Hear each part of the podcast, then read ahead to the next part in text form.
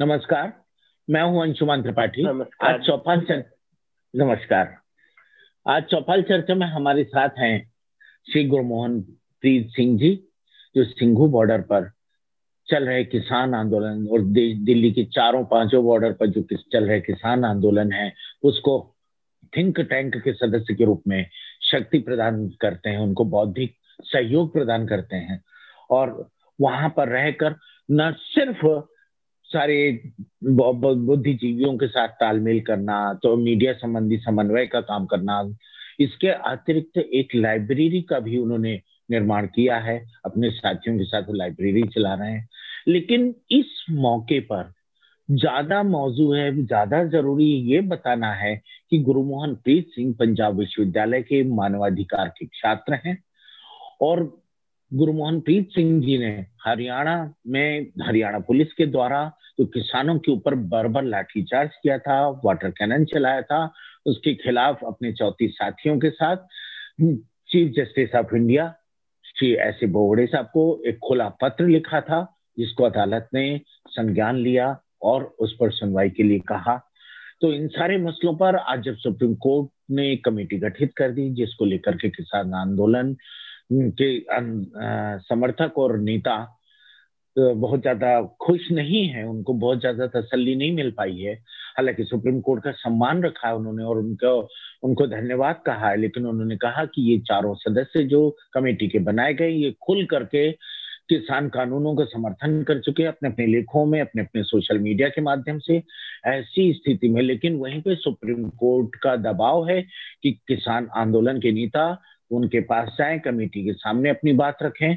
तो ये स्थिति कैसी खड़ी हो गई कि जब हमें लगा कि कानून के विद्यार्थी गुरुमोहन प्रीत सिंह जो वहाँ पर हर पल उस दर्द को जी रहे हैं, जो उस ठंड को, उस ठिठुरन को, उस खून को जमा देने वाली, जो ठंडक है सरकार के दिलो दिमाग में बैठी हुई है उस, उसको महसूस कर रहे हैं उस, जिसको कहते हैं, जिसको एक तरीके से निष्ठुरता के रूप में भी देख रहे होंगे तो उन, वहाँ पे आंदोलन के एहसास को लेके, उनकी रणनीति को लेकर के आज गुरु मोहन जी से बात करेंगे।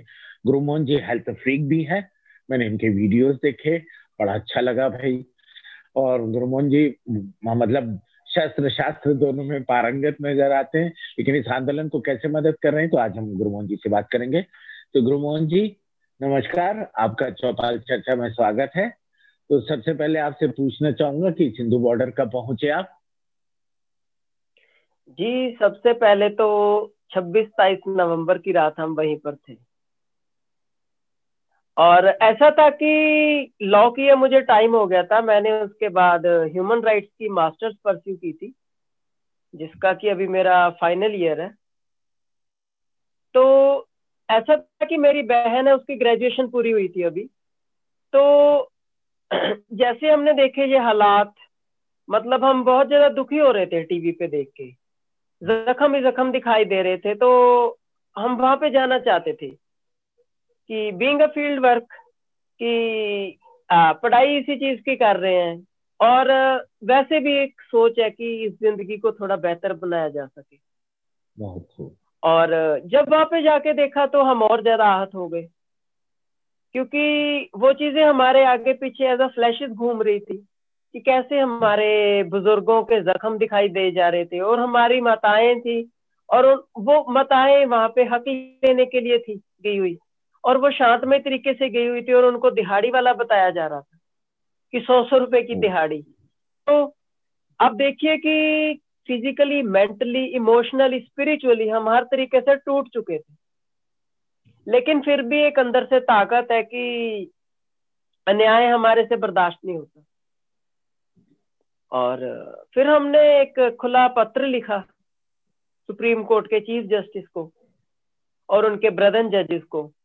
और उस पत्र को हमने एक बेयर जो भारतीय नागरिक होता है, जो चाहता है कि देश में अमन शांति हो, जो चाहता है कि जो डाइवर्सिटी है इंडिया की जो खूबसूरती है जिसमें सर्वधर्म संपन्न है जो वासुदेव कुटुंबकम की सोच है वो सब दिखाई दे। और सारे रंग खूबसूरत रंग एक जगह पर आके जो एक भारत का जो भारत महाद्वीप कहा जाता था जिसमें सारे खूबसूरत संप्रदाय संस्थाएँ जाति धर्म सब कुछ यहाँ पे एक खूबसूरत समाज है जिसके कई रंग हैं। उसको किसी एक रंग में ढालने की कोशिश की जा रही है। तो हमने ये सारी चीज़ें दिखाई सुप्रीम कोर्ट को, एक ह्यूमैनिटेरियन एंगल से दिखाने की कोशिश की। क्योंकि हम आहत थे कि सुप्रीम कोर्ट किसी बर्डन के कारण ये चीज़ें नहीं सुन पा रहा, या किसी मीडिया चैनल जो एक सोशल फैब्रिक को इस वक्त तार तार करने पर लगे हुए हैं, जो बस यही कुछ और ही दिखाई जा रहे हैं, जो देश में असल में दिखाना चाहिए। देश के डेमोक्रेसी में एक चौथा पिलर है मीडिया जो हम उनसे उम्मीद करते थे, जो वो नहीं दिखा पा रहे। तो हम हम इन सब चीज़ों से आहत थे तो हमारे बुज़ुर्गों के मुँह के ऊपर जो जख्म थे, जो वहाँ पे गए हैं, किस कारण गए हैं डेमोक्रेसी क्या होती है? और आज की दौर में इन ताकतों ने डेमोक्रेसी का मतलब क्या बना के रख दिया? हम ये सब दिखाना चाहते हैं। बहुत अच्छा। तो गुरमोहन जी सबसे बड़ी बात तो ये है कि कल की लोहड़ी आपने किस रूप में मनाई और वो पहली बार ये कानून की प्रतियाँ जला करके अपना विरोध प्रदर्शन किया। तो इसको लेकर के क्या कहना चाहते हैं तरीके से? ये कानून की अवहेलना भी तो कही जा सकती है जैसा सरकार देखिए ये चीज़ ये चीज़ कानून की अवेलना कही जा सकती है लेकिन ये चीज़ कानून की अवेलना नहीं इसके आपको अगर आप हिस्टोरिकली देखें अगर आप हमारे इतिहास में जाकर देखें तो ऐसा कुछ ही तो महात्मा ने किया था ना साउथ अफ्रीका में। जब वो कह रहे थे जब नेटल कांग्रेस में जो कुछ हुआ है वहाँ पे हुआ तो this is a kind of protest we are showing our resentment कि हम बहुत आहत हैं हमारे अस्सी से ज़्यादा लोग मर चुके हैं। ये लोहड़ी जो पंजाब में दुल्ला पट्टी का प्रतीक है उस वक्त के ऊपर अकबर की सरकार बहुत जालम थी। और दुल्ला भट्टी जिसका प्रतीक है लोहड़ी त्योहार, जो जिसको हम रॉबिनहुड कहते हैं, जिसको हम कहते हैं पंजाब का रॉबिनहुड जो अमीरों से लेके गरीबों की मदद करता था। हम किसान जो दुल्ला भट्टी के वंशज हैं, जो ये दिखाना चाहते हैं कि किसी गरीब का हक रखना नहीं, और जो कोई अमीर किसी को दबोच रहा है, उसको नाजायज लोगों के साथ करने नहीं देनी। लोहड़ी उस चीज़ का प्रतीक है। आप कहते भी हो कि सुंदर मुंदर ये हो तेरा कौन बेचारा? दुल्हा पट्टी वाला। दुल्ले ने धी व्याई शेर शक्कर पाई। कुड़ी दा सालू पाटा सालू कौन समेटे? तो ये सारा कुछ है जो जिम्मेवारियाँ है ये जिम्मेवारी का काम है। और तो आप देखिए इन बिल्स के साथ मध्य वर्ग की जो ज़िंदगी है बहुत ज़्यादा कठिन होने वाली है। आप आप शॉपिंग मॉल में जाओ आपको छल्ली मिलती है वहाँ पे डेढ़ सौ रुपए की। पचास रुपए से लेकर डेढ़ सौ रुपए तक छल्ली है। वो छल्ली आप किसान से खा सकते हो सारी पाँच से लेकर पंद्रह रुपए। में अरे फ्री में खिला देते हैं किसान तो। फ्री में खिला देते हैं जी किसान तो। जी। तो खैर मैं यहाँ पर आपको लेकिन ये मध्य वर्ग की बात कही लेकिन हम मध्य वर्ग के लोग तो कुछ अलग ढंग के हैं। मैं आपको यहाँ पर याद दिलाना चाहूँगा कि जहाँ पे नागरिक अधिकारों के आप छात्र रहे हैं तो जहाँ एक तरफ़ किसानों का अधिकार को लेकर के आपने सुप्रीम कोर्ट का दरवाज़ा खटखटाया पहली बार, न्यायपालिका को जगाने का काम किया, बहुत अच्छा लगा। लेकिन वहीं पर प्रधानमंत्री नरेंद्र मोदी जी ने अभी पिछले वक्तव्य में विपक्ष के बहाने से आंदोलनकारियों को की, आंदोलनकारी विपक्ष आंदोलनकारियों को विपक्ष भड़का रहा है और इस तरह दिल्ली के नागरिकों को तकलीफ़ दी जा रही है। तो यहाँ पर तो दिल्ली के नागरिकों का अधिकार और वहाँ किसानों के नागरिक अधिकार। बनाम मतलब ये जो मामला है तो इसमें इसको लेके आपकी क्या प्रतिक्रिया होगी? बीइंग ए लॉ स्टूडेंट, आप कर चुके हैं। देखिए तो देखिए जी दिल्ली के दिल्ली के लोग तो खुशी बहुत है यहाँ पे आके। आपको इस चीज़ का सबूत दिल्ली के लोगों के सोशल मीडिया अकाउंट से मिल जाएगा। वो यहाँ पे आते हैं आके सेल्फीज खींच के लेके जाते हैं और सारे कल्चर देखते हैं देखते हैं कि हिंदू भाईचारा सिख भाईचारा मुस्लिम भाईचारा यहाँ तक कि जो क्रिश्चियंस भी हैं जो एथीस्ट भी हैं। सारे एक मंच पर अपने हकों के लिए बैठे हुए हैं और शांतमय तरीके से प्रदर्शन कर रहे हैं। यहाँ तक कि जो दिल्ली के रैग पिकर्स है जिन्हें हम कहते हैं कूड़ा कचरा उठाने वाले वो भी दुआएँ दे के जा रहे हैं। वो बोतलें उठा रहे हैं और वो कह रहे हैं कि हमारा तीन टाइम का पेट भर गया। और वो दुआएँ दे रहे हैं और वो कह रहे हैं किसान जीतेंगे और जिसकी आप बात कर रहे हैं वो कह रहे हैं वो हारेंगे। किसानों ने बनाया ना उनको भी। उनको तो ये दर्द समझ में आना चाहिए ना किसानों का। कौन है वो? वो एक पद पर बैठे हैं। वो एक पद पर बैठे हैं और टेम्परेरी शख्स है। पद पद है जो वो वो सदा के लिए है। वो सदा के लिए नहीं है। और इतने जो कत्ल हो चुके हैं यहाँ पे ये ये किसी ने कांग्रेस ने किए या किसी और पार्टी ने किए या ये कोई सेपरेटिस्ट है? हमें तो राजनीति वालों को यहाँ पे बर्दाश्त ही नहीं कर रहे। यहाँ पे राजनीति करने वालों को कोई बर्दाश्त नहीं कर रहा, वो चाहे कांग्रेस है, चाहे वो भाजपा है, या वो कोई और पार्टी है। यहाँ पर तो एक बैनर के नीचे किसान बैठे हैं, या कोई और एक्टिविस्ट ग्रुप आया, वो भी किसानों के लिए आया। Doctors for farmers, lawyers for farmers, students for farmers. तो किसानी है जो जय जवान जय किसान कहते थे ये ये उस उस किसानी का प्रतीक जो यहाँ पे बैठी है जो आहत हो रही है जो मर जा रहे हैं जिनको मरना नहीं चाहिए वो बैठे हैं यहाँ पे। तो और वो किताबें पढ़ने वाले लोग हैं। तो गुरुमोहन जी जो किसान इस आंदोलन में शहीद हुए हैं उसकी भी तो ज़िम्मेदारी होती है। इसकी ज़िम्मेदारी इसके लिए आज एक आदमी एक वर्कर मर जाता है या एक कोई मामला होता है तो इंश्योरेंस कंपनियों से इंश्योरेंस मांगा जाता है।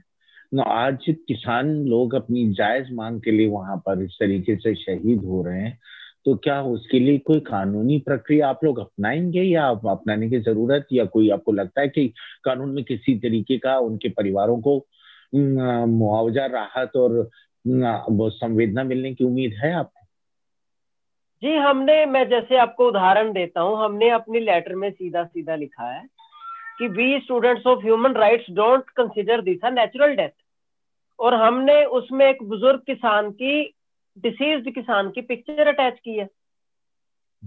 मुर्दा किसान की एक जो ज़िंदा नहीं रहा, उसकी हमने तस्वीर के नीचे सीधा सीधा लिखा है कि ये नेचुरल डेथ नहीं है। तो जब अब कोर्ट में प्रोसीडिंग होगी तो हम ये वहाँ पे सीधा सीधा साबित करेंगे कि ये, अगर ये जो अभी सरकमस्टेंसेस है, अगर ये सरकार क्रिएट ना करती तो ये लोग अपने घर में बैठे होते, आराम से बैठे होते। सर्दी का मौसम है, जैसे आपने पहले बताया, कंबलों में बैठे होते, अपना कोई काम कर रहे होते, कुछ कर रहे होते, ये ऐसे सड़कों पे मर ना जाते। ये सारी की सारी सिचुएशन अराइज हुई है, सरकार के एक तरीके से जो ये काले कानून लाए हैं लोगों के ऊपर बुलडोज करके चढ़ाए गए हैं ये एक थर्ड रूट एंट्री से कहा से अंदर आए हैं इसके ऊपर प्रॉपर जजिस की स्टेटमेंट है कि गवर्नमेंट ऐसे बुलडोज करके अपने लोगों के ऊपर लॉज नहीं चढ़ा सकती। डेमोक्रेसी जो होती है ना हमारी उसमें लोगों की विल लोगों की जो विल है वो सबसे ऊपर होती है सुप्रीम होती है। यहाँ पर जो लोगों की विल है, उसकी तो धज्जियाँ उड़ा दी गई हैं। आप देखो, हरियाणा गवर्नमेंट ने कैसे खड्डे लगा दिए सरकार ने सड़क पे। हरियाणा गवर्नमेंट स्टेट है, और स्टेट ही अपनी प्रॉपर्टी को इस तरीके से वेंडलाइज करने पर लगी हुई है। अब बताओ, जो किसान आ रहे थे, वो कौन थे? वो कोई एलियन एनिमी थे? हम अगर पाकिस्तान की तरफ़ जाए पंजाब से तो हमें इतने इतने बड़े खड्डे दिखते हैं ड्रेंचेस दिखते हैं, कांटों वाली तारे दिखती हैं। वहाँ पर तो हम मान लेंगे कि चलिए पाकिस्तान हमारा दुश्मन मुल्क है एलियन एनिमी है ठीक है हमने ये खड्डे डाल दिए। लेकिन ये तो अपने किसान थे। और ये तो सबको खाना खिलाने वाले थे। गुरुमोहन जी यहाँ पर एक चीज़ बहुत ज़रूरी हो गई है कि जिस तरीके से राजनीति किसान आंदोलनकारियों को देशद्रोही खालिस्तानी ये सब बता रही है ऐसे में आप सुप्रीम कोर्ट ने का फैसला ऐसे मुकाम पे पहुँचा है जहाँ आप लोगों के न्याय व्यवस्था के प्रति विश्वास को लेकर एक अग्नि परीक्षा की हालत बन गई है। सुप्रीम कोर्ट ने एक समिति गठित की है जिसको आपका आंदोलन स्वीकार नहीं कर रहा है। तो क्या इसे न्यायपालिका की न्यायालय की अवमानना नहीं मानी जाएगी? और इससे आपका पक्ष कमज़ोर नहीं होगा? इससे पहले जी इससे पहले अवमानना करने वाले तो बीजेपी के लीडर खुद है। आप देखिए सुरजीत जियानी की एक स्टेटमेंट आ रही है। ज्ञानी जी कह रहे हैं कि किसानों की नीयत नहीं है। जीत तो हमारी होगी। अब आप बताओ आप एट राउंड ऑफ़ टॉक्स में किसान लीडरों के साथ एक टेबल पे बैठ के डिस्कशन कर रहे हो और जब डिस्कशन होती है तो जीत हार नहीं होती। समझौते किए जाते हैं। हाँ, संवाद होता है। संवाद होता है। और जिन लोगों ने बिठाया है कुर्सियों के ऊपर, उन, उनके प्रति एक आदर भाव होना चाहिए। आप कहते हैं ना कि एक ओप्रेसर है और एक ओप्रेस्ड है। एक ने पॉलिसी बनाई है, एक के कारण लोग मर रहे हैं। और आप उन लोगों को बोल रहे हो कि जीत तो हमारी होगी। सबसे पहले सबसे बड़े कंटेम्प्ट तो इन लोगों के ऊपर आने चाहिए। और सुप्रीम कोर्ट ने दो बार माना है कि आर्टिकल 19 है जो राइट टू रिजेंटमेंट है एक्सप्रेशन है वो फंडामेंटल राइट है। पहली बार तो सुप्रीम कोर्ट ने कहा था कि पीसफुली होना चाहिए। दूसरी बार जब सुप्रीम कोर्ट ने कहा तो सुप्रीम कोर्ट की प्रॉपर स्टेटमेंट है कि this court will not interfere in right to protest as it is a fundamental right agitation should be allowed to continue without impediment तो मतलब सुप्रीम कोर्ट को इतना तो पता चल चुका है कि वो शांतमय तरीके से लगे हुए हैं। उन उनके कारण भारत की एकता और अखंडता को कोई किसी किस्म की हानि नहीं है। वो भारत के अपने ही लोग हैं अपने हकों के लिए यहाँ पे बैठे हैं। और वो भारत को उतना ही प्रेम करते हैं जितना कि ये प्रेम सरकार वाले दिखा रहे हैं। उससे ज़्यादा प्रेम करते हैं किसान भारत को। हम्म। गुरुमोहन भाई यहाँ और पे एक एक चीज़ हाँ। यहाँ पर एक चीज़ मैं एक चीज़ और यहाँ पे कहना चाहूँगा। हाँ जी। जी जी। मैं इसके साथ एक चीज़ और कहना चाहूँगा यहाँ पे। कंटेम्प्ट तो फिर उनके ऊपर ठुकना चाहिए, जो टीयर गैस सेल छोड़ रहे हैं शाहजहांपुर के ऊपर एक्सपायरी डेट के। एक्सपायरी डेट के टीयर शेल मतलब you are to attempt to murder your own citizen आप अपने देशवासियों के गले घोटने चाहते हो। जब कोर्ट ने कह दिया है कि विदाउट इम्पीडिमेंट तो इससे पहले जो हरियाणा पुलिस की कार्रवाई हुई है, हरियाणा सरकार के कहने पे हुई है, जो टीयर गैस सेल छोड़े गए हैं, जो लाठियाँ हैं तो क्या वो वो इम्पीडिमेंट नहीं है? वो अवमानना है ना कोर्ट की? लेकिन यहाँ पर एक चीज़ गुरुमोहन भाई, जो हम लोगों को ध्यान देने वाली बात है तार्किक दृष्टि से, कानूनी लिहाज से, कि सुप्रीम कोर्ट का शुरू से रवैया ये रहा है कि अदालत ये चाहती है कि इस मामले की मध्यस्थता हो और सरकार और किसानों के बीच में संवाद बने। लेकिन इसके लिए आंदोलनकारी तैयार नहीं हुए। आंदोलनकारियों से सरकार अलग से बात कर रही थी आठ राउंड की बातचीत। लेकिन शायद लगता है सुप्रीम कोर्ट को इस बात की जानकारी दी नहीं गई या नहीं दी गई, लेकिन सुप्रीम कोर्ट अभी भी उस बात को लेके और उस समिति को बनाने के लिए, भाई समिति जिन मुद्दों पर बात करेगी, उन मुद्दों पर आठ दौर की बातचीत तो आपकी सीधे सरकार से हुई। अब ऐसी स्थिति में सुप्रीम कोर्ट का दबाव है कि आपको समिति के सामने आना होगा। इस पर आपका आपका और आंदोलन का क्या रवैया होगा? जी आंदोलन वालों के मन में एक सवाल है और जो सवाल मैं समझता हूँ कि आ, उस सवाल का जवाब आ, हम तो प्रेयर ही कर सकते हैं सुप्रीम कोर्ट से देने को। वो सवाल ये है कि चार के चार चेहरे जो जुड़े हुए हैं वो सारे प्रो फार्म लॉज हैं। उन उन सब की इलेक्ट्रॉनिकली वेरीफाइड स्टेटमेंट्स हैं जो कि इन कानूनों के समर्थन में है। तो कानून की एक सीधी सी बात होती है वो है कि इक्विटी यहाँ पे इक्विटी मिसिंग है एज पर लीगल प्रिंसिपल और दूसरा लॉ का प्रिंसिपल होता है नेचुरल जस्टिस यहाँ पर नेचुरल जस्टिस भी मिस मिलता है। ये लेवल प्लेइंग फ़ील्ड नहीं है। अब बहुत अर्थशास्त्री थे जिन्होंने भारत की सेवा की है। हम डॉक्टर कौशिक बासु की बात कर सकते हैं। वर्ल्ड बैंक के चीफ इकोनॉमिस्ट रहे हैं। उन्होंने पीछे ट्वीट किया था और डर जताया था कि ये जो फार्म लॉज है ये फार्मर्स के फेवर में नहीं है।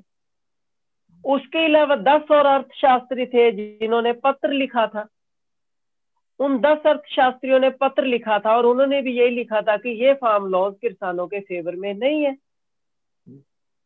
तो हम सोचते हैं, हम सोचते हैं इट्स अवर राइट टू हम सुप्रीम कोर्ट के ऊपर क्वेश्चन नहीं कर रहे, लेकिन हम सोचते हैं कि यहाँ पे टीम या तो वो लीडर सोच रहे हैं कि सारे के सारे प्रो फार्म लॉज है, या फिर जो बीजेपी के कुछ लीडर्स हैं, जो थ्रेटन कर रहे हैं किसान लीडर्स को, जो अपनी बॉडी लैंग्वेज ऐसी दिखा रहे हैं कि जीत तो हमारी होगी, जो कभी सिखों के गुरु साहब के जफरनामे को इधर इनके साहब के उसके साथ कानूनों के साथ मिला रहे हैं। दो सौ पचानवे की कानूनी झेलना है जो। आईपीसी की दफ़ा लगती है उनके ऊपर। जो ऐसी हरकतें कर रहे हैं तो हम तो फिर शांतमय तरीके से बैठे हैं। हमने जब वहाँ पे कह दिया कि हम शांतमय तरीके से बैठे हैं हर सफल सहयोग करने को लेकिन वहाँ पे लेवल प्लेइंग फ़ील्ड भी होना तो गुरमोहन भाई क्या हमको अदालत में पार्टी बन करके नहीं जाना चाहिए था? आपका क्या मानना है? आंदोलन की तरफ़ से क्या जी, पार्टी जी, बन करके इस, इस बारे इस बारे में इस बारे में मैं सोचता हूँ कि अभी मेरी दाढ़ी काली है अभी मेरी उम्र कम है। जो हमारे बुज़ुर्ग बैठे हैं सफ़ेद दाढ़ियों वाले जिनके तीस तीस साल के मेरी उम्र से ज़्यादा तजुर्बे हो गए जिनको अपनी सारी ज़िंदगी इजर लगाते हो गई वो बैठे हैं। आप उनसे बात करो वो आपको कुछ ना कुछ बताएँगे, बड़े दिल से प्यार वाले लोग हैं, लंगर छकाएँगे। हम तो इस बात से आहत हो गए कि हम लोग अपनी सिर्फ़ आवाज़ लेके जा रहे हैं, अपनी सरकार के पास, और हमारी अपनी सरकार ही हमारा कत्लेआम कर रही है। हम हम तो इस बात पे गए हैं सुप्रीम कोर्ट के पास। और अभी हमारी लेटर, जब भी लिस्ट होगी हमारी पटिशन तो हम दोबारा फिर यही सवाल करेंगे कि वो चीज़ रुक क्यों नहीं रही है? क्योंकि कोर्ट ने भी डर जताया है। आपको मैं कोर्ट की स्टेटमेंट बताता हूँ। आपको मैं प्रॉपर कोर्ट की स्टेटमेंट बताता हूँ।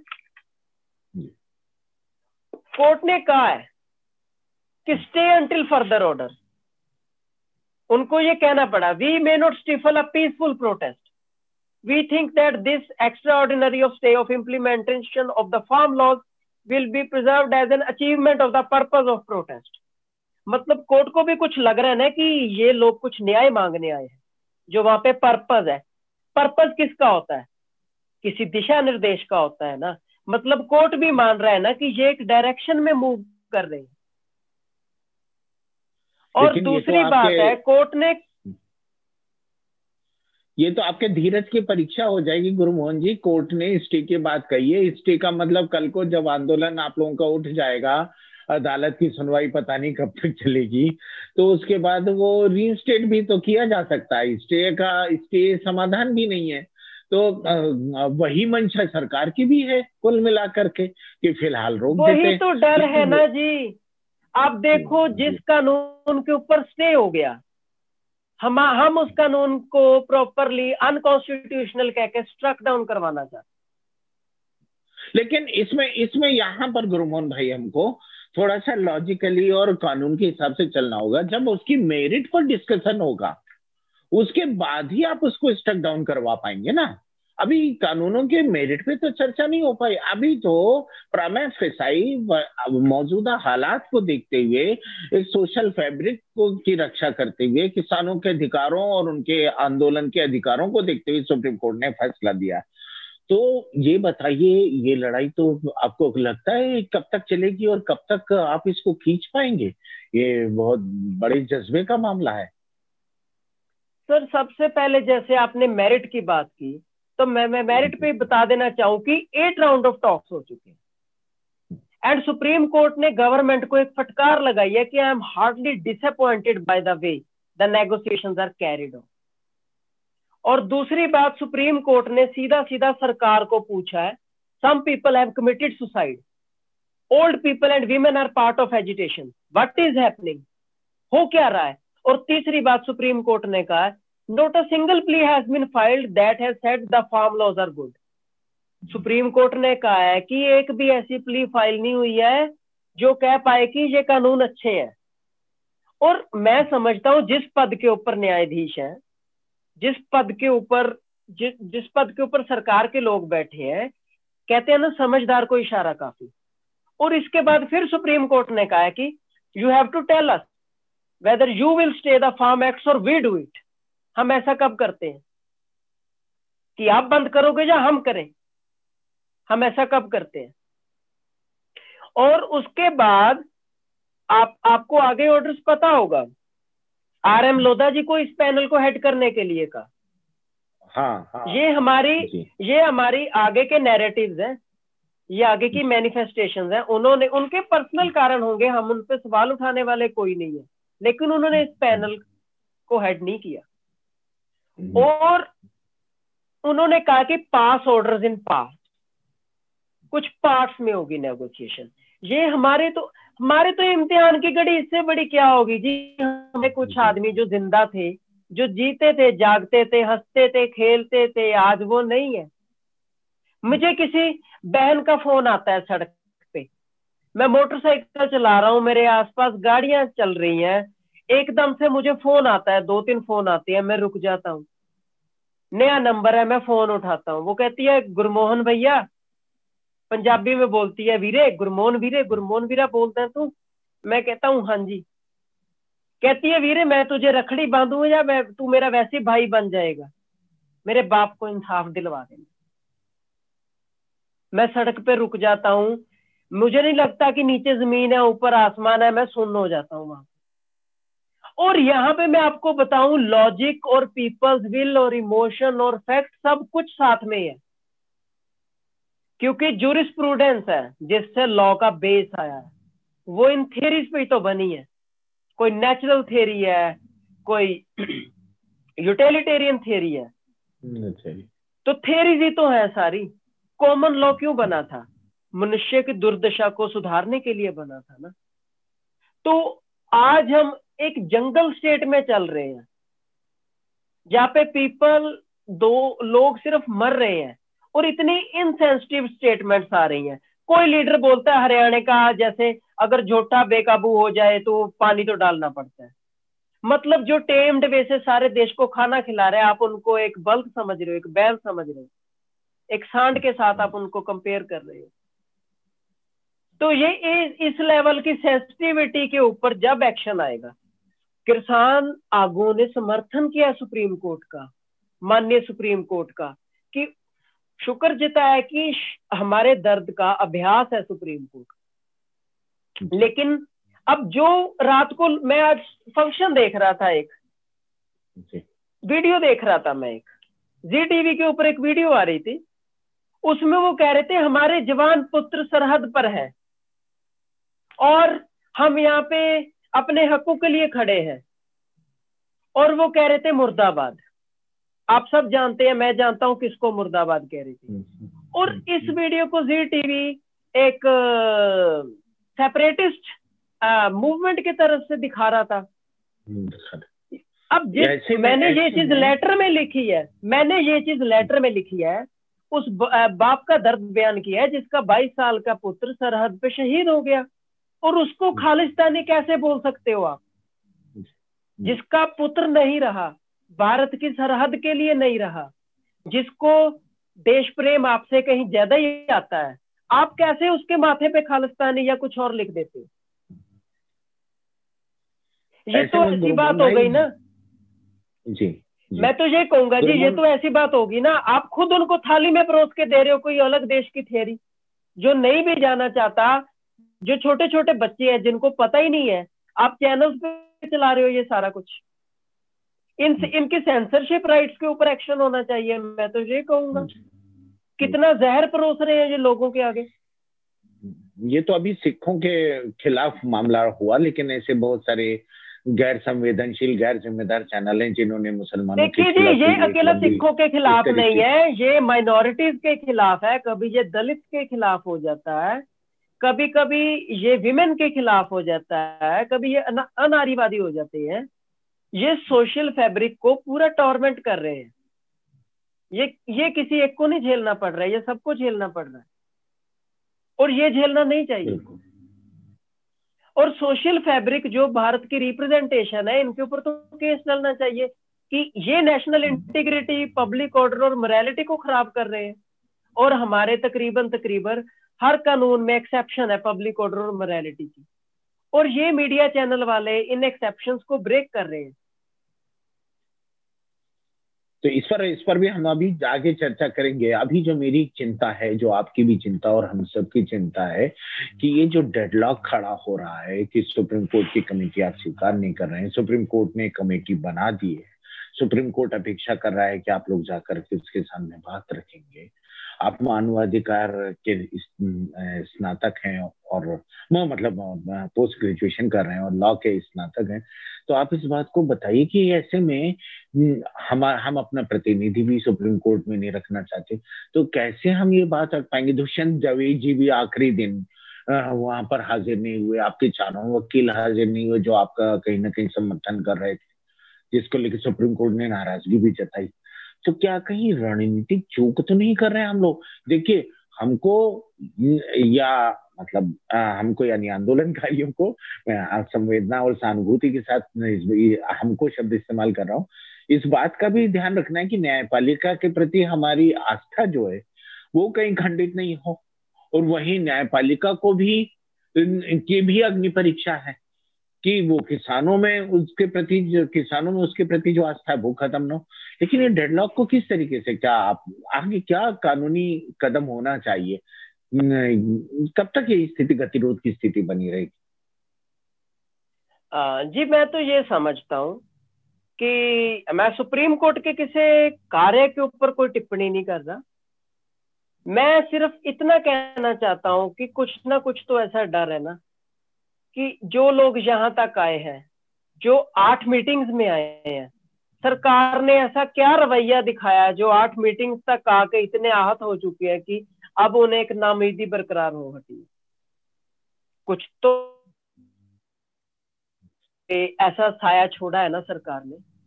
तो वो चीज़ कैसे सही हो सकती थी? अब आप एक चीज़ देखिए। अब मैं नहीं कह रहा जर्नलिज्म आपके जर्नलिस्ट भाई कह रहे हैं और न्यूज़पेपर कह रहे हैं कि all four members who have been appointed to this very community this very committee they are pro farm law और उनके स्टेटमेंट्स वायरल है। तो ऐसे पे एक, जो भरोसा है सुप्रीम कोर्ट के ऊपर, वो कहीं ना कहीं उनको एक डर सता रहा है। और उस डर में बीजेपी के सुरजीत जैनी जैसे और लीडर जिनकी जो बॉडी लैंग्वेज है, जैसे वो बिहेव कर रहे हैं, वो डर और बढ़ रहा है। और उसके बाद इतनी मौतें हो चुकी है। पुराने खट्टर सरकार ने जो जख्म दिए हैं वो सारा कहते हैं ना कि भी दूध का जला हुआ है यहाँ। और वो जख्म खत्म नहीं होंगे। वो जख्म कभी नहीं तो, जाएँगे। गुरुमोहन भाई यहाँ पे खट्टर का आपने नाम लिया मुख्यमंत्री खट्टर जी का। यहाँ पे एक चीज़ और आगाह करने वाली है कि जिस तरीके से खट्टर की किसान महापंचायत तथा कथित जो महापंचायत हो रही थी उसमें जिस तरीके से खलल डाल पड़ा जिस तरीके से आक्रोश किसानों ने व्यक्त किया तो कहीं किसान आंदोलनकारी मौका तो नहीं दे रहे सरकार को कि और आपकी छवि खराब हो और बदनामी की जाए और इसी की आड़ में आंदोलनकारियों पर हिंसा का सहारा लिया जाए उनको रोका जाए ना फोर्सफुली उनको रोकने की कोशिश। हमें, हम इस, हम इससे बहुत आहत हुए हैं जो बल का प्रयोग किया गया है। लेकिन आप एक नैरेटिव को समझने की कोशिश कीजिए। वो लोग शांतमय तरीके से दो ढाई महीने तक अपने घरों में बैठे रहे। तब उनका कुछ नहीं हुआ। फिर जब वो दिल्ली आना चाहते थे तो उनके ऊपर लाठियाँ टीयर गैस शेल और वाटर कैनन सब कुछ शुरू हुआ। तो ये सारा नैरेटिव खराब करने के लिए सीएम खट्टर साहब जिम्मेवार है। और उसके बाद भी वो अपनी एक होती है ईगो एक होती है इड। ये इड है उनकी। ये खट्टर साहब की एक इड है कि वो अब भी जिन लोगों ने यहाँ पे बिठाया है उनको एक कीड़े मकोड़े की तरह समझ रहे हैं। और नैरेटिव है देखिए आप कहीं भी देख लीजिए अकेला आप यहाँ पे ना देखिए यहाँ पर भी आज तक जितने भी रेवोल्यूशन हुए हैं। आप अमेरिकन देख लीजिए रशियन देख लीजिए फ्रेंच देख लीजिए, जिनसे हमारे संविधान में चैप्टर लिखे हैं। हमारे प्रेम्बल में लिबर्टी इक्वालिटी फ्रेटर्निटी इन सब की एग्जाम्पल्स दी गई हैं। आप देखिए कि लोगों की यहाँ पे ना तो लाइफ सेफ़ रही है, जो लोग मानते हैं, जिनके हाथ में आज जो जो लोग ऐसे नहीं थे, जो लोग शांतमय तरीके से बैठे रहे, लेकिन किसी का बाप नहीं रहा। किसी का बच्चा नहीं रहा तो एक लेवल के ऊपर वो संवेदनशील हो सकती है, क्योंकि ह्यूमन माइंड है, और आप साइकोलॉजी पढ़ के देखिए, जब ह्यूमन माइंड पेन से गुजरता है तो वो एक लेवल पे बैलेंस जैसे मानसिक रोग क्यों आता है? अब आप एक चीज़ देखिए ना लाइफ सेफ़ नहीं है लिबर्टी सेफ़ नहीं है प्रॉपर्टी सेफ़ नहीं है तो एक डर तो जागेगा ना। और जो जो सरकार बनती है एक लेवल प्लेइंग फ़ील्ड के लिए वो कुछ चंद कैपिटलिस्ट का सहारा दे रही है। और जिसे हम लीगल भाषा में कैपिटल स्टेकहुड बोलते हैं और क्रोनी कैपिटलिज्म बोलते हैं और अ सिस्टम ऑफ़ कार्टल बोलते हैं वो सारा कुछ यहाँ पे आ रहा है। इनडिफरेंसेस जो है वो राइज कर रहे हैं। पॉवर्टी रेशियोज बढ़ रही हैं अनएम्प्लॉयमेंट रेट्स बढ़ रहे हैं। तो भाई ये तो लंबी लड़ाई हो गई ना। ये तो बड़ी लंबी लड़ाई हो गई ना गुरुमोहन भाई कि डब्ल्यू का अलग से दबाव है सरकार के पास पैसे नहीं है कि वो एमएसपी पे खरीद कर सके वो अपना पल्ला झाड़ना चाहती है शांता कुमार कमेटी पहले ही बोल चुकी है है ना और बीजेपी वही करना चाहती है। हाँ ये बात है कि अब अंबानी अडानी अमेजन से टक्कर ले रहे हैं लिहाजा हम्म, तुरंत इसको अमल में लाना ज़रूरी था इसके अध्यादेश के माध्यम से लागू किया गया। और वो फिर उसको कानूनी शक्ल भी जिस तरीके से दी गई संसद में वो भी आपके सामने ज़ाहिर है। लेकिन सवाल ये कि इतने बड़े बदलाव के लिए आज यहाँ की कम्युनिस्ट पार्टियाँ नहीं तैयार हो पाई कम्युनिस्ट पार्टियाँ नहीं कर पाई कांग्रेस नहीं कर पाई जो भी पूंजी पूंजीवादी पार्टियों को करना भी नहीं था। तो इसमें ये बदलाव की बात आपको लगता है कि इस आंदोलन से ही होगा? क्योंकि मामला सिर्फ़ एमएसपी पे खरीद का नहीं है। मामला है कि कुल मिला के कृषि के निजीकरण का। और वो आज नहीं तो कल इस सरकार को अपने कंगाल होने के नाम पर करना है, या डब्ल्यू के दबाव के वजह से करना है, या डब्ल्यूटीओ का दबाव है, या मानिया डानी का दबाव है, ये ये आप ज़्यादा बेहतर बता सकते हैं। आपकी क्या प्रतिक्रिया है, ये जानना चाहूँगा। सर, मैं आपकी इसी बात के ऊपर ये कहूँगा कि अब आप एक चीज़ देखिए, जो पंजाब के किसान है। उनकी एक जनरेशन आज फॉरेन में है। कोई कनाडा में है कोई यूरोपियन कंट्रीज़ में है कोई यूएस में है। और सारे के सारे पढ़े लिखे हैं अकेडमिशियन और आप देखो कि अर्जेंटीना जैसे कंट्री में भी एक सुपर किंग है पोटैटो किंग कहते हैं उसे। तो I think he that guy is having सरदार साहब है वो। आप पैंतीस हज़ार एकड़ की खेती करते हैं वो पैंतीस हज़ार एकड़ की खेती कर रहे हैं वो अर्जेंटीना में। और ये हमारा कितना ही नहीं है किरसानी ये हमारा वजूद है। और हम किरसानी को बेहतर समझते हैं। और हमने मोन्सेंटो जैसी मूवमेंट्स को देखा है। हमने ये भी देखा है कि कैसे यूएस में less than four percent farmers रह चुके हैं। कैसे वहाँ पे सेल्फ एम्प्लॉयमेंट है जो जो होनी चाहिए थी, वो नहीं हो पा रही? कैसे जो वैल्यू ऑफ़ लाइफ है क्वालिटी ऑफ़ लाइफ है, कैसे एक कॉरपोरेटिज्म ने उसको बस एक बंतर दे दी है? तो हम जब ये सारी चीज़ें समझते हैं, और आप देखिए कि उसके बाद किसान की आप ज़िंदगी की बात करते हैं तो एमएसपी तो एक बड़ी छोटी सी बात है। हर जगह के ऊपर हर जगह के ऊपर पॉलिसी पैराडिगम शिफ्ट चाहिए। अब देखिए वीट और राइस आ रहा है। हमारी ऐसी पॉलिसी क्यों नहीं बनाई जा रही कि लेज्यूमिनस क्रॉप्स हैं जो? जो प्रोटीन रिच क्रॉप्स है जो नाइट्रो नाइट्रोजन फिक्सेशन करती है बैक्टीरिया की। नेटवर्क शायद बीच में चला गया था हाँ, थोड़ा। चला गया था। हाँ। तो आप बता रहे थे कि मोनसेंटो वाले आंदोलन की बात कर रहे थे फिर आप उसके नाइट्रोजन बेस्ड जो बता रहे थे प्रोटीन हम्म, वाली जी। आ, तो मैं कह रहा था कि तो मैं कह रहा था कि पॉलिसीज़ में भी चेंज चाहिए। अब जो वाटर लेवल है पंजाब की लैंड का वो डिप्लीट हो चुका है गवर्नमेंट की पॉलिसीज़ के कारण। अब उसमें भी ये क्या करेंगे कि बॉटल गेम खेलेंगे। This party is responsible that party is responsible but ultimate एक चीज़ है वलनरेबल तो कौन है? फार्मर है ना। फार्मर नहीं तो, तो ये बहुत सारे मुद्दे हैं गुरुमोहन भाई ये तो पूरे हाँ ये मेरा ये कहना है कि पूरे कृषि का इंफ्रास्ट्रक्चर जो इस तरीके से आप बदलना चाहते हैं मोदी जी बिल्कुल उसके उलट तरीके से बदलना चाहते हैं। उन्होंने गांधी जी के ट्रस्टीशिप सिद्धांत को कुछ अलग तरीके से समझा है। और वो ट्रस्टी बनाना चाहते हैं कुछ बड़े उद्योगपतियों को, भारतीय कृषि की। तो उसमें क्या बुराई? वो पैसे की व्यवस्था वहाँ से हो जाएगी। वरना सरकार के पास तो इतना बड़े इंफ्रास्ट्रक्चर को सुधारना, देखिए, पानी का लेवल नीचे चला गया, जमीनें छोटी हो गई। तो अब जमीनें तो दोबारा छीन छीन के दे नहीं पाएँगे। बड़े जो जो वो हैं पीजेंट हैं, वो देंगे नहीं। सड़सठ फ़ीसदी जो किसान है, बल्कि अस्सी फ़ीसदी किसान दो हेक्टेयर से कम वाले हैं तो उनको तो बेचारों को ज़मीन मिलनी नहीं। तो मोदी जी ने कहा चलो ठीक है, जो सब अंबानी अडानी जी को भेज दीजिए, दूसरे को कर दीजिए, जो फ़ार्मिंग है कॉन्ट्रैक्ट फ़ार्मिंग कर लीजिए। अरे आप किराए पे दे दीजिए। तो उसमें किस बात का खतरा है? बहुत सा, अभी भी चल ही रहा है कॉन्ट्रैक्ट फ़ार्मिंग बहुत सी चीज़ों में। और अभी आप लोगों ने तो अभी पेप्सी के साथ भी किया था। तो अब अब कहाँ पे समस्या आ गई, ये बताइए। गुरमोहन भाई, थोड़ा सा आप, आप एक चीज़ देखो। सबसे पहले तो आप कॉन्ट्रैक्ट फार्म के कुछ फार्मर्स की रोते हुए की वीडियोस वायरल है मीडिया के ऊपर। और काफ़ी मीडिया हाउसेस ने प्रूव किया कि ये ऑथेंटिकेटेड वीडियोस है। तो ऐसे सेटबैक्स है। अब देखो आप कह रहे मुद्दे मुद्दे इसलिए है कि मैं 2018 से फार्मर सुसाइड के ऊपर कुछ ना कुछ काम कर रहा मैं कोई आज का नहीं लगा हुआ। तुम, हम ज़मीन से जुड़े हुए लोग हैं। देखिए किसान की आप बात करते हो। किसान का क्या है? वो ज़मीन को शिकायत नहीं कर सकता। आसमान को वो शिकायत शिकायत नहीं कर सकता।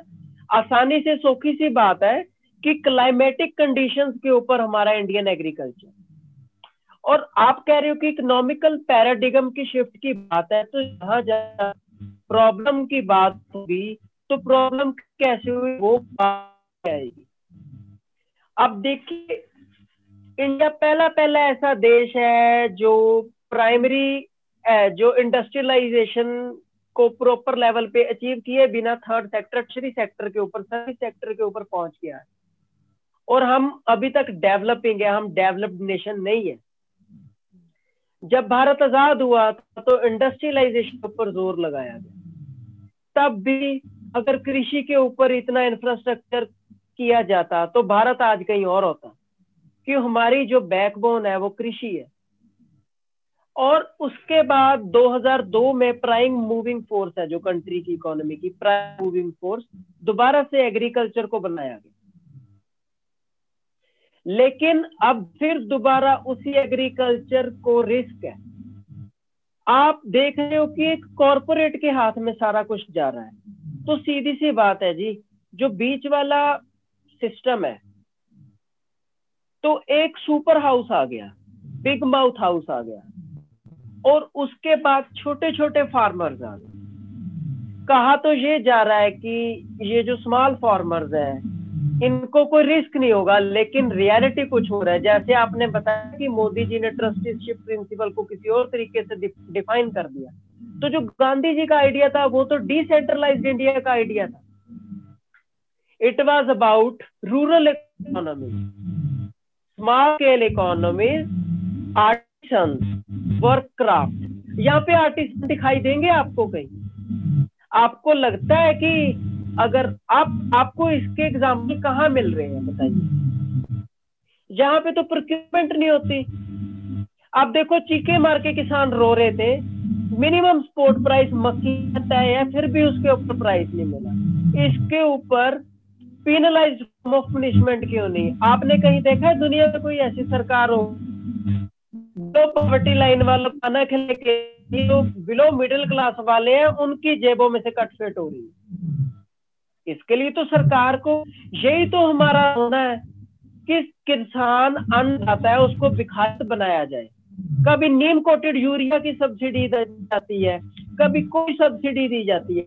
हमें सब्सिडी दो ही ना, आप हमें सेल्फ रिलायंट बना दो। आत्मनिर्भर का आइडिया जैसा आइडिया हमें पसंद है, आप वैसा आइडिया दो। कहाँ पे आत्मनिर्भरता है, आप बताइए।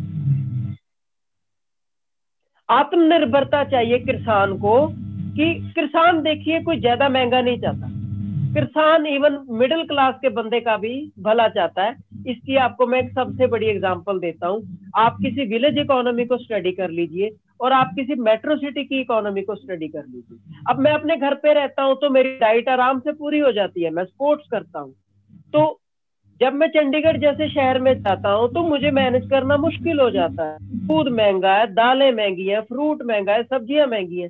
छोटे शहर में वो चीज़ें आराम से मिल जाती हैं। तो आप समझ पा रहे हैं? वही नहीं बिल्कुल एक वो ये रोटी हम्म। मध्यम वर्ग के किसान से जो रिश्ता है वो रोटी का रिश्ता है और मध्य हर ज़िंदा इंसान को एक रोटी की ज़रूरत होती है इसलिए किसान का उसे हमेशा शुक्रगुजार होना चाहिए जी देखिए जी देखिए मैं आपको बताता हूँ कि ये ऑर्गेनाइजेशन कैसे चल रही हैं। आप मैकडोनल्ड है मान लीजिए। टारगेट क्या है? उनका टारगेट है सौ रुपए वाले एक कस्टमर को कैच करना कि दस दस रुपए वाले, दस कस्टमर को कैच करना। This is the way this system is working and they are creating fake fake ego problem कि मॉल में जा रहे हैं। और मध्य वर्ग ये चीज़ें अफोर्ड नहीं कर पाएगा। पहले पहले तो सस्ता बाद में बाद में कंट्रोल करना शुरू कर और वैसे भी बात की जा रही है कारोबारी वर्ग की, वैसे भी जो बात की जा रही है तो इनकम अगर पावर्टी लाइन है, सुरेश तेंदुलकर कमेटी के रिकमेंडेशन पड़ी है तो पावर्टी लाइन को भी तो डीलिनिएट करना है ना हमने। तो डब्ल्यू की और हमारी बात सेम है कि आप फार्मर के लिए इन्वायरमेंटल और इकोनॉमिकल अपॉर्चुनिटीज़ इतनी क्रिएट कर दीजिए कि आपको उनको सब्सिडी देनी ना पड़े। सब्सिडी का मुद्दा ही क्यों आ रहा है? क्योंकि मिनिमम स्पोर्ट प्राइस तय करना पड़ता है। मिनिमम स्पोर्ट प्राइस भी क्या है? उसके ऊपर बहुत फ़सलें हैं जो नहीं मिल पा रही।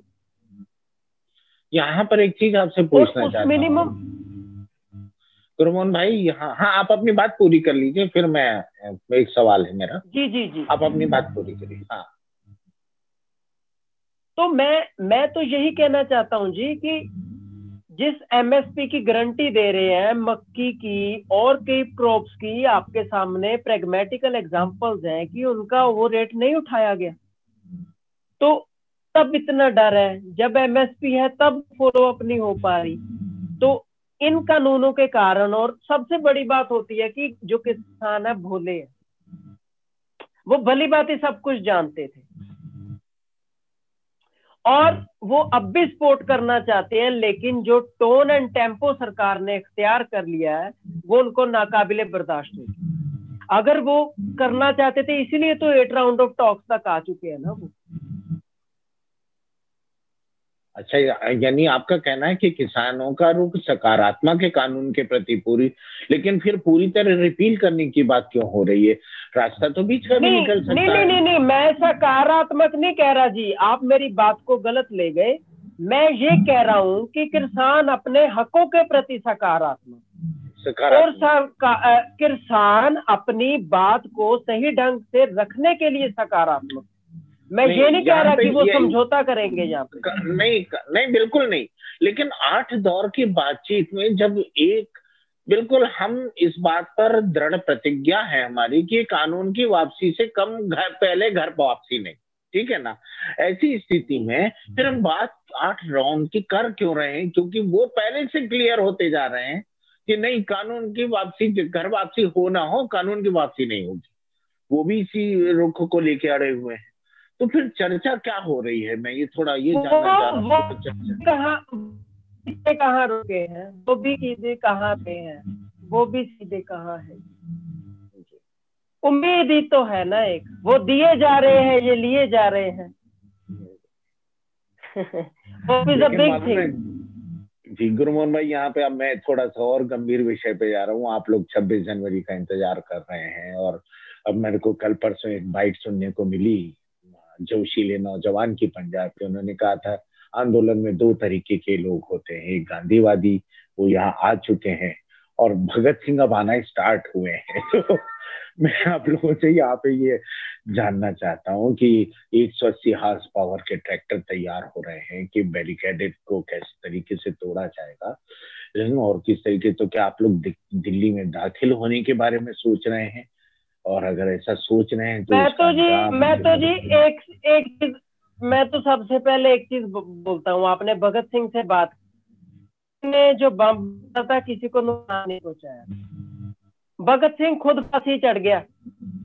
जो देश के लिए जीते हैं ना वो किसी को नहीं मारते वो भगत सिंह के जैसे खुद मर जाते तो वो यूथ भी यही कह होगा कि हम यहाँ पर अन्याय नहीं सह सकते। भगत सिंह ने देश के लिए खुद जान दी है। और भगत सिंह की तस्वीरें जो भारत की कई जगह पे, कई ऑफ़िस में, दफ्तरों में मिलती हैं, वो शायद हाँ उसके रेवोल्यूशनरी कहा गया है। और, उसकी जो उम्र थी, उसका जो सोच था, उसका जो नज़रिया था, उसने कहा था कि भूरी चमड़ी वाले अंग्रेज़ों से बच के रहना। और भूरी चमड़ी वाले अंग्रेज़ अगर आ जाएँगे भगत सिंह भगत सिंह तब भी देश के लिए मरा था, अपने लोगों के लिए मरा था। उसने तब भी शरे बाज़ार पीठ के ऊपर कोड़े खाए थे। भगत सिंह आज भी घूम रहा है। गया थोड़ी है कहीं भगत सिंह? हाँ भगत सिंह की जेल डायरी पढ़ो आप। भगत सिंह की जेल डायरी पढ़ो आप। Bhagat Singh want this peaceful agitation but at that time he has no other way और आज के यूथ को आज के यूथ को भी अगर यही लग रहा है सड़कों पे है। देखिए आपको मैं पंजाब की एक बात बता दूँ हमारे पास बहुत किस्से हैं। हमारे पास बहुत कहानियाँ हैं शांतमयी बहुत तरीके हैं। हम लोगों ने अपने जिसम कटवाए हैं आर में चिरवाए गए हैं हम लोग। हम लोगों ने ट्रेनें रोकी है अपने शरीरों को लोथे बना बना कर रोकी है। और आज भी हम वहीं पर खड़े हैं।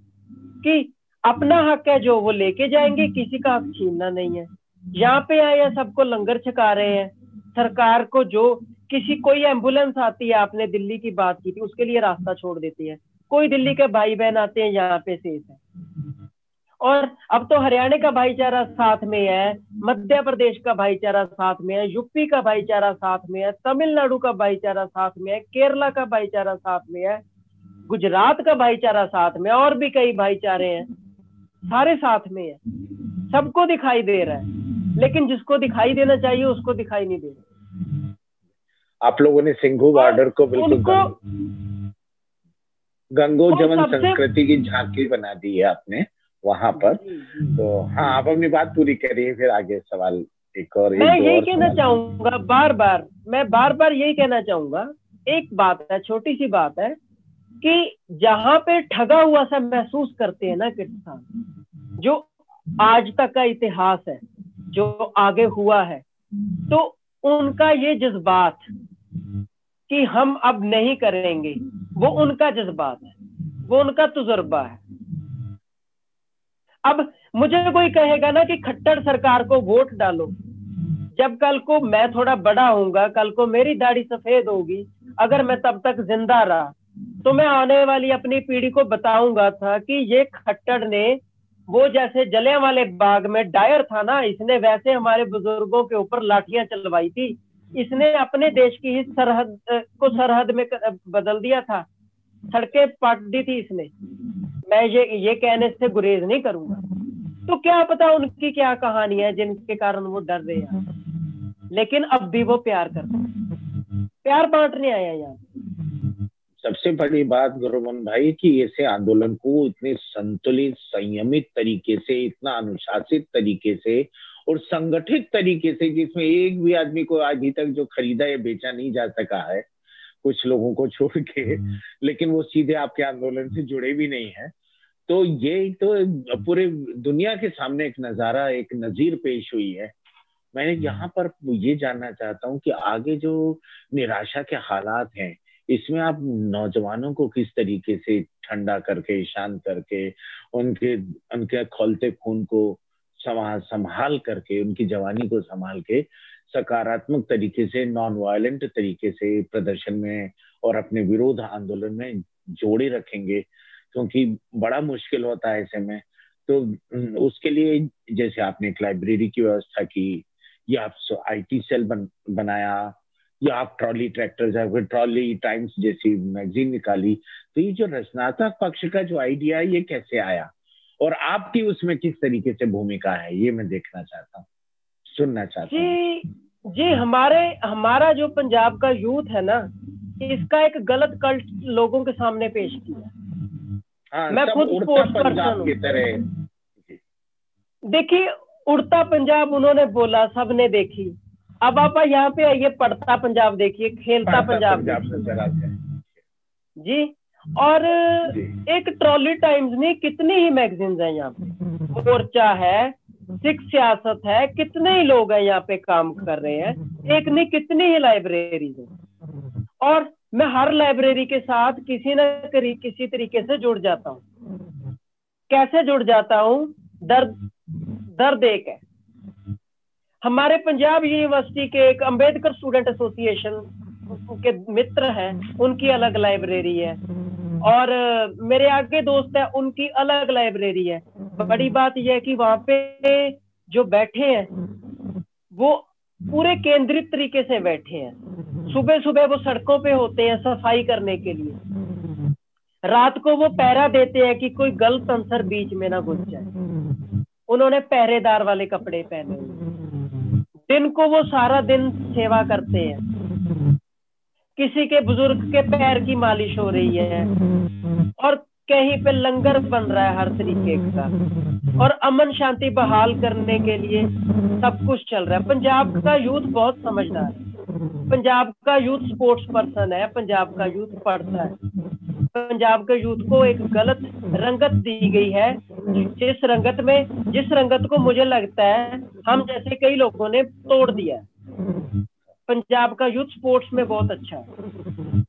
पंजाब के यूथ को इंफ्रास्ट्रक्चर चाहिए। उनको, उनका उनका मन की बात से कुछ नहीं बनता उनको भरोसा चाहिए। आई आई कैन प्रूफ आप मुझे, मैं गवर्नमेंट के पायलट प्रोजेक्ट्स अगर मुझे दिए जाए with guarantee I can proof but youth of Punjab can do but youth of Haryana can do और बड़ी picture but youth of India can do जो इंडिया का रियल यूथ है वो क्या थॉट रखता पंजाब पे ये आरोप लगा दिया जाता है कि वहाँ के रिच फार्मर समृद्ध फार्मर जिन्होंने बड़ी अकूत संपदा बनाई है, सरकारी पैसे से एमएसपी के ज़रिए फ़ायदा उठा के लखपति, करोड़पति, अरबपति हैं, विदेशों तक फैल गए और बाकी जो दूसरे सूबे हैं, उन बिचारों को कुछ नहीं मिला। और आज इसीलिए अपने हक के लिए लड़ने को तैयार है, आमादा है और इस भोली सी सरकार को पर दबाव बना रहे हैं, इस बिचारी सी सरकार को, जिसके पास पैसे नहीं है। तो ये इस तरीके का जो नैरेटिव है इसको आप कैसे काउंटर करते हैं भाई? आ, आ, मुझे थोड़ा सा भोली सी सरकार पे हँसी आ गई। कितनी भोली सरकार है अपने बंदों को लिंच कर रही है। और हाँ दूसरा नैरेटिव की बात है है ना? आपको हँसी नहीं आती अस्सी से ज़्यादा किसान मर गए और भोली सरकार। अस्सी से ज़्यादा किसान मर गए, कितने जख्मी हैं, और अब भी लंगर छका रहे हैं, अब भी अपने हकों के लिए बैठे हुए हैं, ठंड नहीं देख रहे, कुछ नहीं देख रहे। सरकार बढ़िया फ्लैट में बैठी है, अंदर बैठी है, बस बातें सुनाई जा रही है, उनको राउंड टॉक्स के लिए बुलाती है, फिर मोड़ देती है। वो लोग फिर उम्मीद से जागते हैं कि कुछ करेगी हमारा। पीसफुल प्रोटेस्ट रहा है, उनकी शांति बरकरार है, और अब भी हँसी आती है कि होली सरकार है। डिसीव कर रही है उन लोगों को।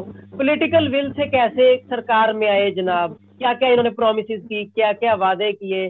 किसी को शहजादा बोला और खुद हुक्मरान बन के बैठ गए। प्रधान सेवक है। अभी भी भोली सरकार है।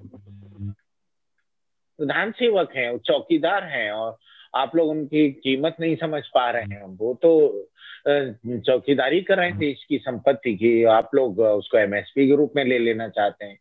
तो ये, तो ये कब तक चलेगा आप बताइए थोड़ा सा आ, मैं नहीं बोलता लेकिन मैंने कितनी अखबारों में पढ़ा है एक कार्टून बना हुआ है कि चौकीदारी चोर है।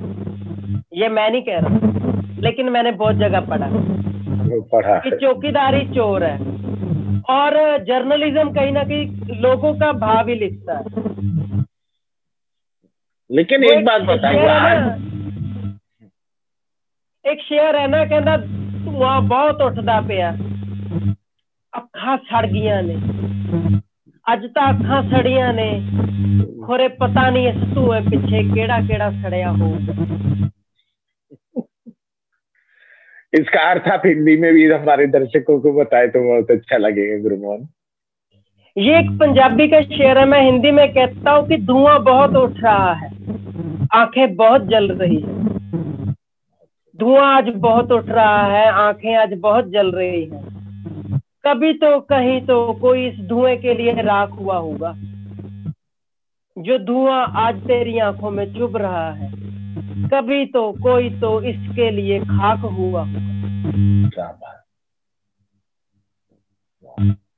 आप तो कभी भी हैं गुरुमोहन भाई, और इन हालातों पर आपकी कोई ऐसी रचना हो अब जो उसकी चार लाइन आप शेयर करें, जो संवेदना जगा सके उस मध्यम वर्ग के प्रति, जिसको लग रहा है कि हम, कि हमारा क्या?